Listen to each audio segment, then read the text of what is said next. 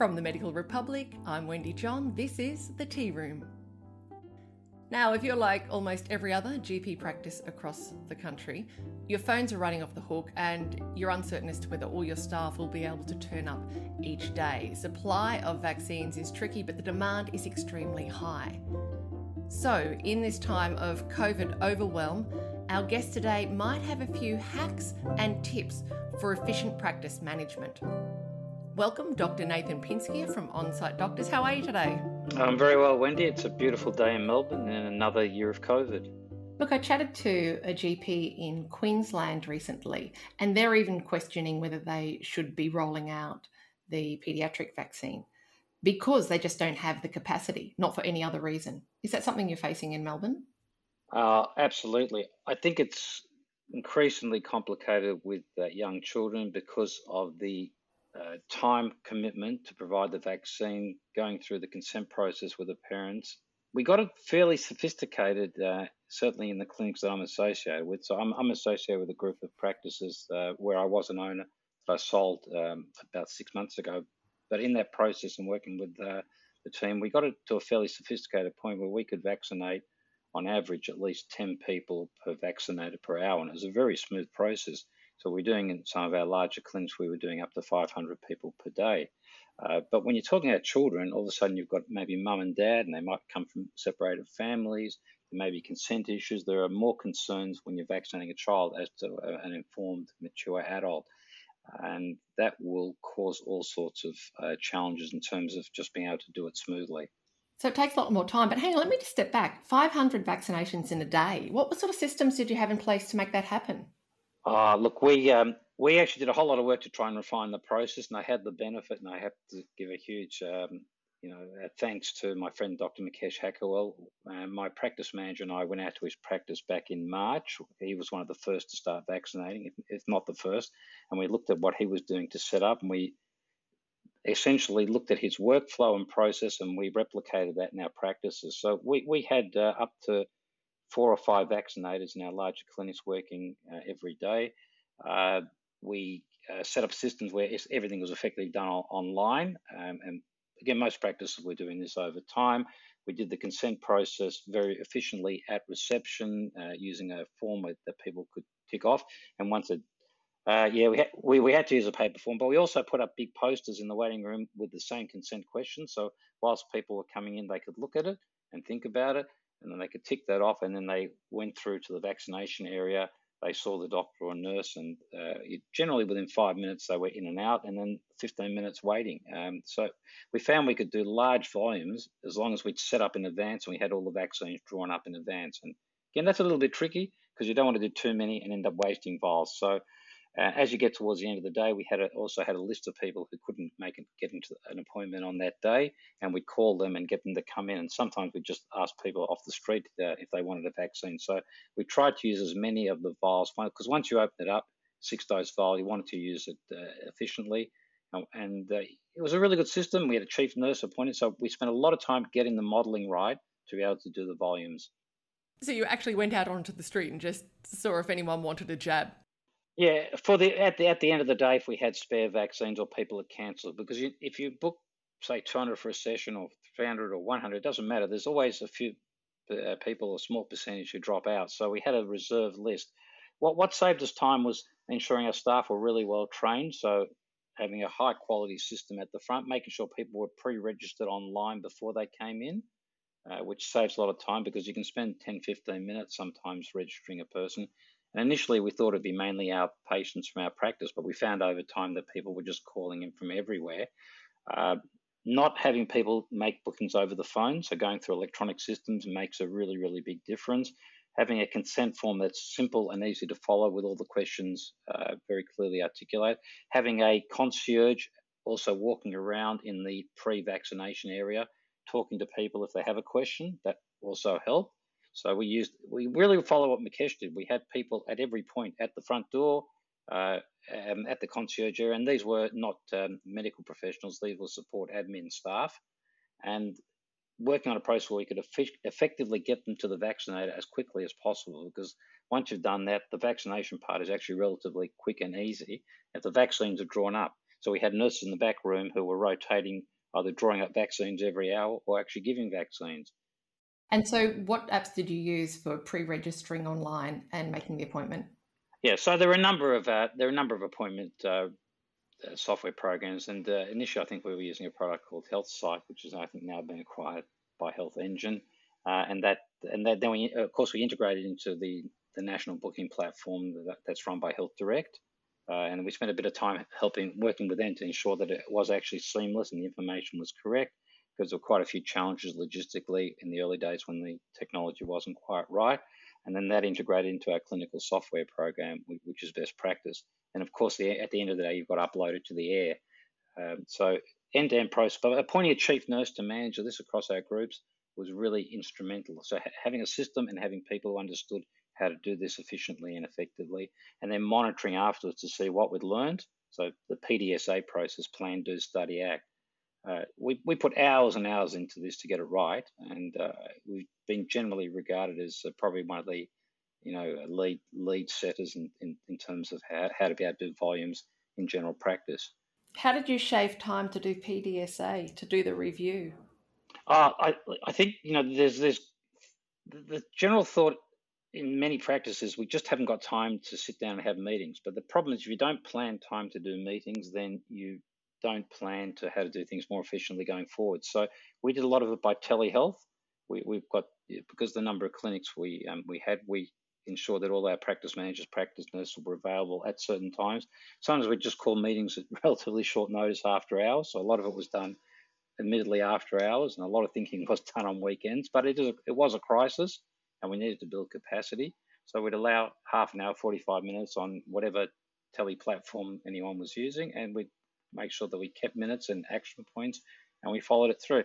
Uh, look, I, I, spend a lot of time working with peak bodies, the RACGP. I, have been on the board of Peninsula Health, where I chaired the Quality, Safety and Clinical Governance Committee. So I do understand the value of setting up meetings where you have very clear action points and an agenda and you work through it, and you make sure you capture those points, and then at the next meeting you follow up what you've learned. And, and PDSA is a great way of doing rapid change because you learn something, and if it doesn't work, you change it. We were continually changing things in the first few weeks by having these just short, sharp post-session or meetings or pre-session meetings. How often would you have your meetings? Uh, look, in the first uh, probably three weeks, we were probably doing one every day we were actually one of our meetings was actually filmed on Four Corners. So Four Corners did a session on us uh, back in about April last year, and they captured one of our meetings, uh, which was done in in the waiting room. We'd close off the waiting room after hours or before hours, and we'd just run a, a short meeting and would video people in.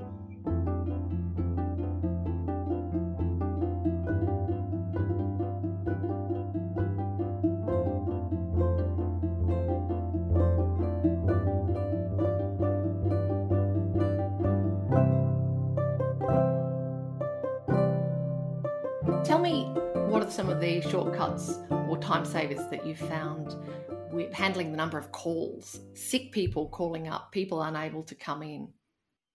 Uh, look, calls are a real challenge. And one of the things that COVID has done is totally disrupt the way that um, medical centers deal with calls because you were getting volumes of calls uh, either because of an announcement by a minister or some change in a rule. And all of a sudden, the next day, every practice got swamped with hundreds, thousands of calls.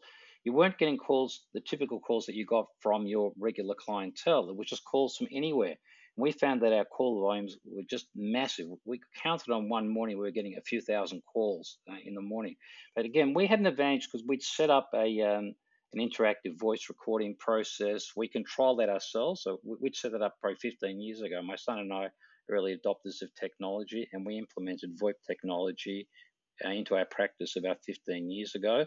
Uh, we understand how to work that and how to change the call um, cycle. So we did some studies on where the calls were coming from, and what we were finding is that uh, the people that needed to get through, not just the people wanting an appointment for a vaccination, but the regular patients could not get through, and they were spending sometimes an hour on, on the phone.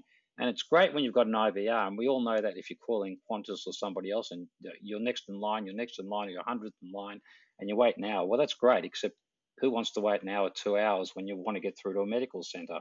So we changed some of the IVR flow to say if you're calling for a vaccine, please log on to our website www.medi7.com.au and you can make an appointment there. And we keep reiterating that to take the volume away. Uh, to the point, and or if you've got a, if you're ringing for an appointment for a routine condition or a test result, press two, press three, press four. It took us quite a while. We did quite a number of scripts. My uh, general manager Mark Donato, Donato and I worked on it at length over a number of weeks to keep refining this, and eventually we got it to a point where we could drop the volumes. We also um, put some people into a dedicated call center to take the call overflow. So we had one or two people actually taking calls that eventually got through that couldn't go to a practice that were unusual requirements. So we made sure we had a human at the end of the line. It took a lot of work though to refine those processes to get them working smoothly.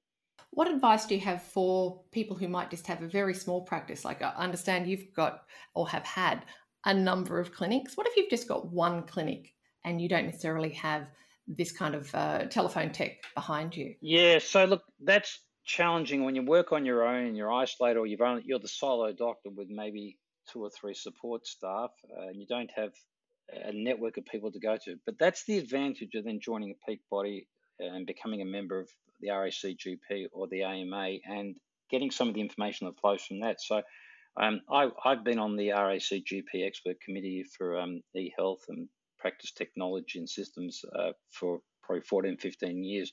Uh, I've chaired that committee for six years and uh, I stepped down from that role about two years ago. We've developed a huge number of resources. We have you know, people who are from small practices, large practices, uh, people who are interested in particular aspects of technology, people interested in quality improvement who have been on that committee over the years, people interested in data. And we develop really great resources based on the surveys that the college produces, uh, undertakes every year. And those resources are really good practical guides as to how you can implement things. So through COVID, uh, the, the, team was putting out, uh, you know, two, three times a week, little tips, little updates. And the benefit of then reading those is you can implement those fairly quickly because they've been tested by other people. Or if you've got something to contribute, you can just send an email back saying, hey, this doesn't make sense or this doesn't work or I've heard about this. So being part of a professional organization, I think, is absolutely critical, particularly in the current times. So we'll include a link to some of those resources in the show notes for the podcast. That would be great. Um, now, tell me a little bit about how you're helping patients in the community through Food Bank.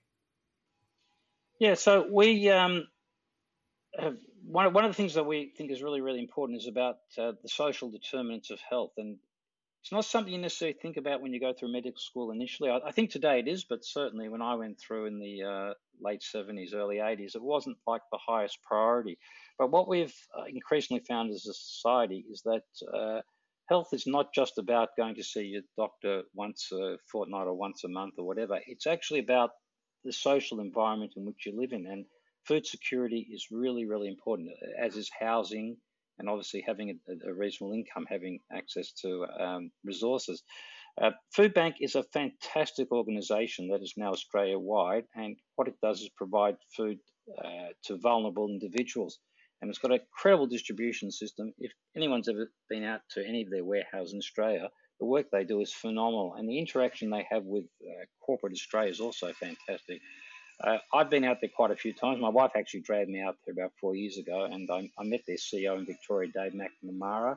I was really impressed with what they do. So we made a commitment to Food Bank um, many, many years ago, and we've been contributors to some of their programs, including provision of fridges out in um, various warehouses um, in rural Victoria. Uh, in in the recent crisis, what we did is uh, we ran a, a, a um, fundraiser with the RACGP where our organisation, On Site Doctor, uh, agreed to provide a $100,000 match grant uh, on a dollar for dollar basis with anything that was raised for the RACGP. So that, that uh, particular activity is now coming to an end. And we also supported Food Bank by providing them with rapid antigen testing program, which we funded using the, the Roche tests, and we have a we have a support team that was going out there every day and, and testing them, and also doing remote testing. And we actually did detect uh, a number of positives, and we were able to keep the distribution centres op, op, open and operating prior to Christmas. Fantastic. Well, Nathan Pinskier, thank you so much for your time today. We'll put all those links and useful tips in the show notes for the podcast. Have a great day. Thanks again. Thanks, Wendy. If I just make one other comment, uh, well, one of the challenges with general practice, particularly in a small environment, is that you don't always know where to go. Um, one of the roles that I've taken on over the years is actually to work with peak bodies and lobby government to drive changes. And I know it can be very difficult out there, and sometimes I know doctors feel like they're on their own and everything's being done to them, and I, I get that because I see it every day. Uh, but where you see that happening to you, I think it's really important to reach out. Don't just say, oh, that's just the way it is and we can't change it. Reach out. Sometimes you can affect change in five minutes, sometimes it can take 20 years. But the process of continuing to engage and telling people there is an issue and something needs to be fixed means that there is a chance it will be fixed. If you don't do anything, nothing will change. Well, I think that's probably a topic that's often brought up in tea rooms in practices around Australia. So thank you once again, Dr. Nathan Pinskier from Onsite Doctors. Thanks, Wendy. Have a great day. I'm Wendy John. You've been listening to The Tea Room. Now, if you've enjoyed this episode, you can search for us on your favourite podcast player and be sure to subscribe, leave us a review if you like. And if you've got any news tips or just want to chat, you can email me at wendy at medicalrepublic.com.au. The Tea Room's a production of the journalists at Medical Republic. Visit medicalrepublic.com.au to keep up to date with all the latest news and views in general practice. And while you're there, make sure to subscribe to our newsletter. We love to keep you informed. Thanks for tuning in.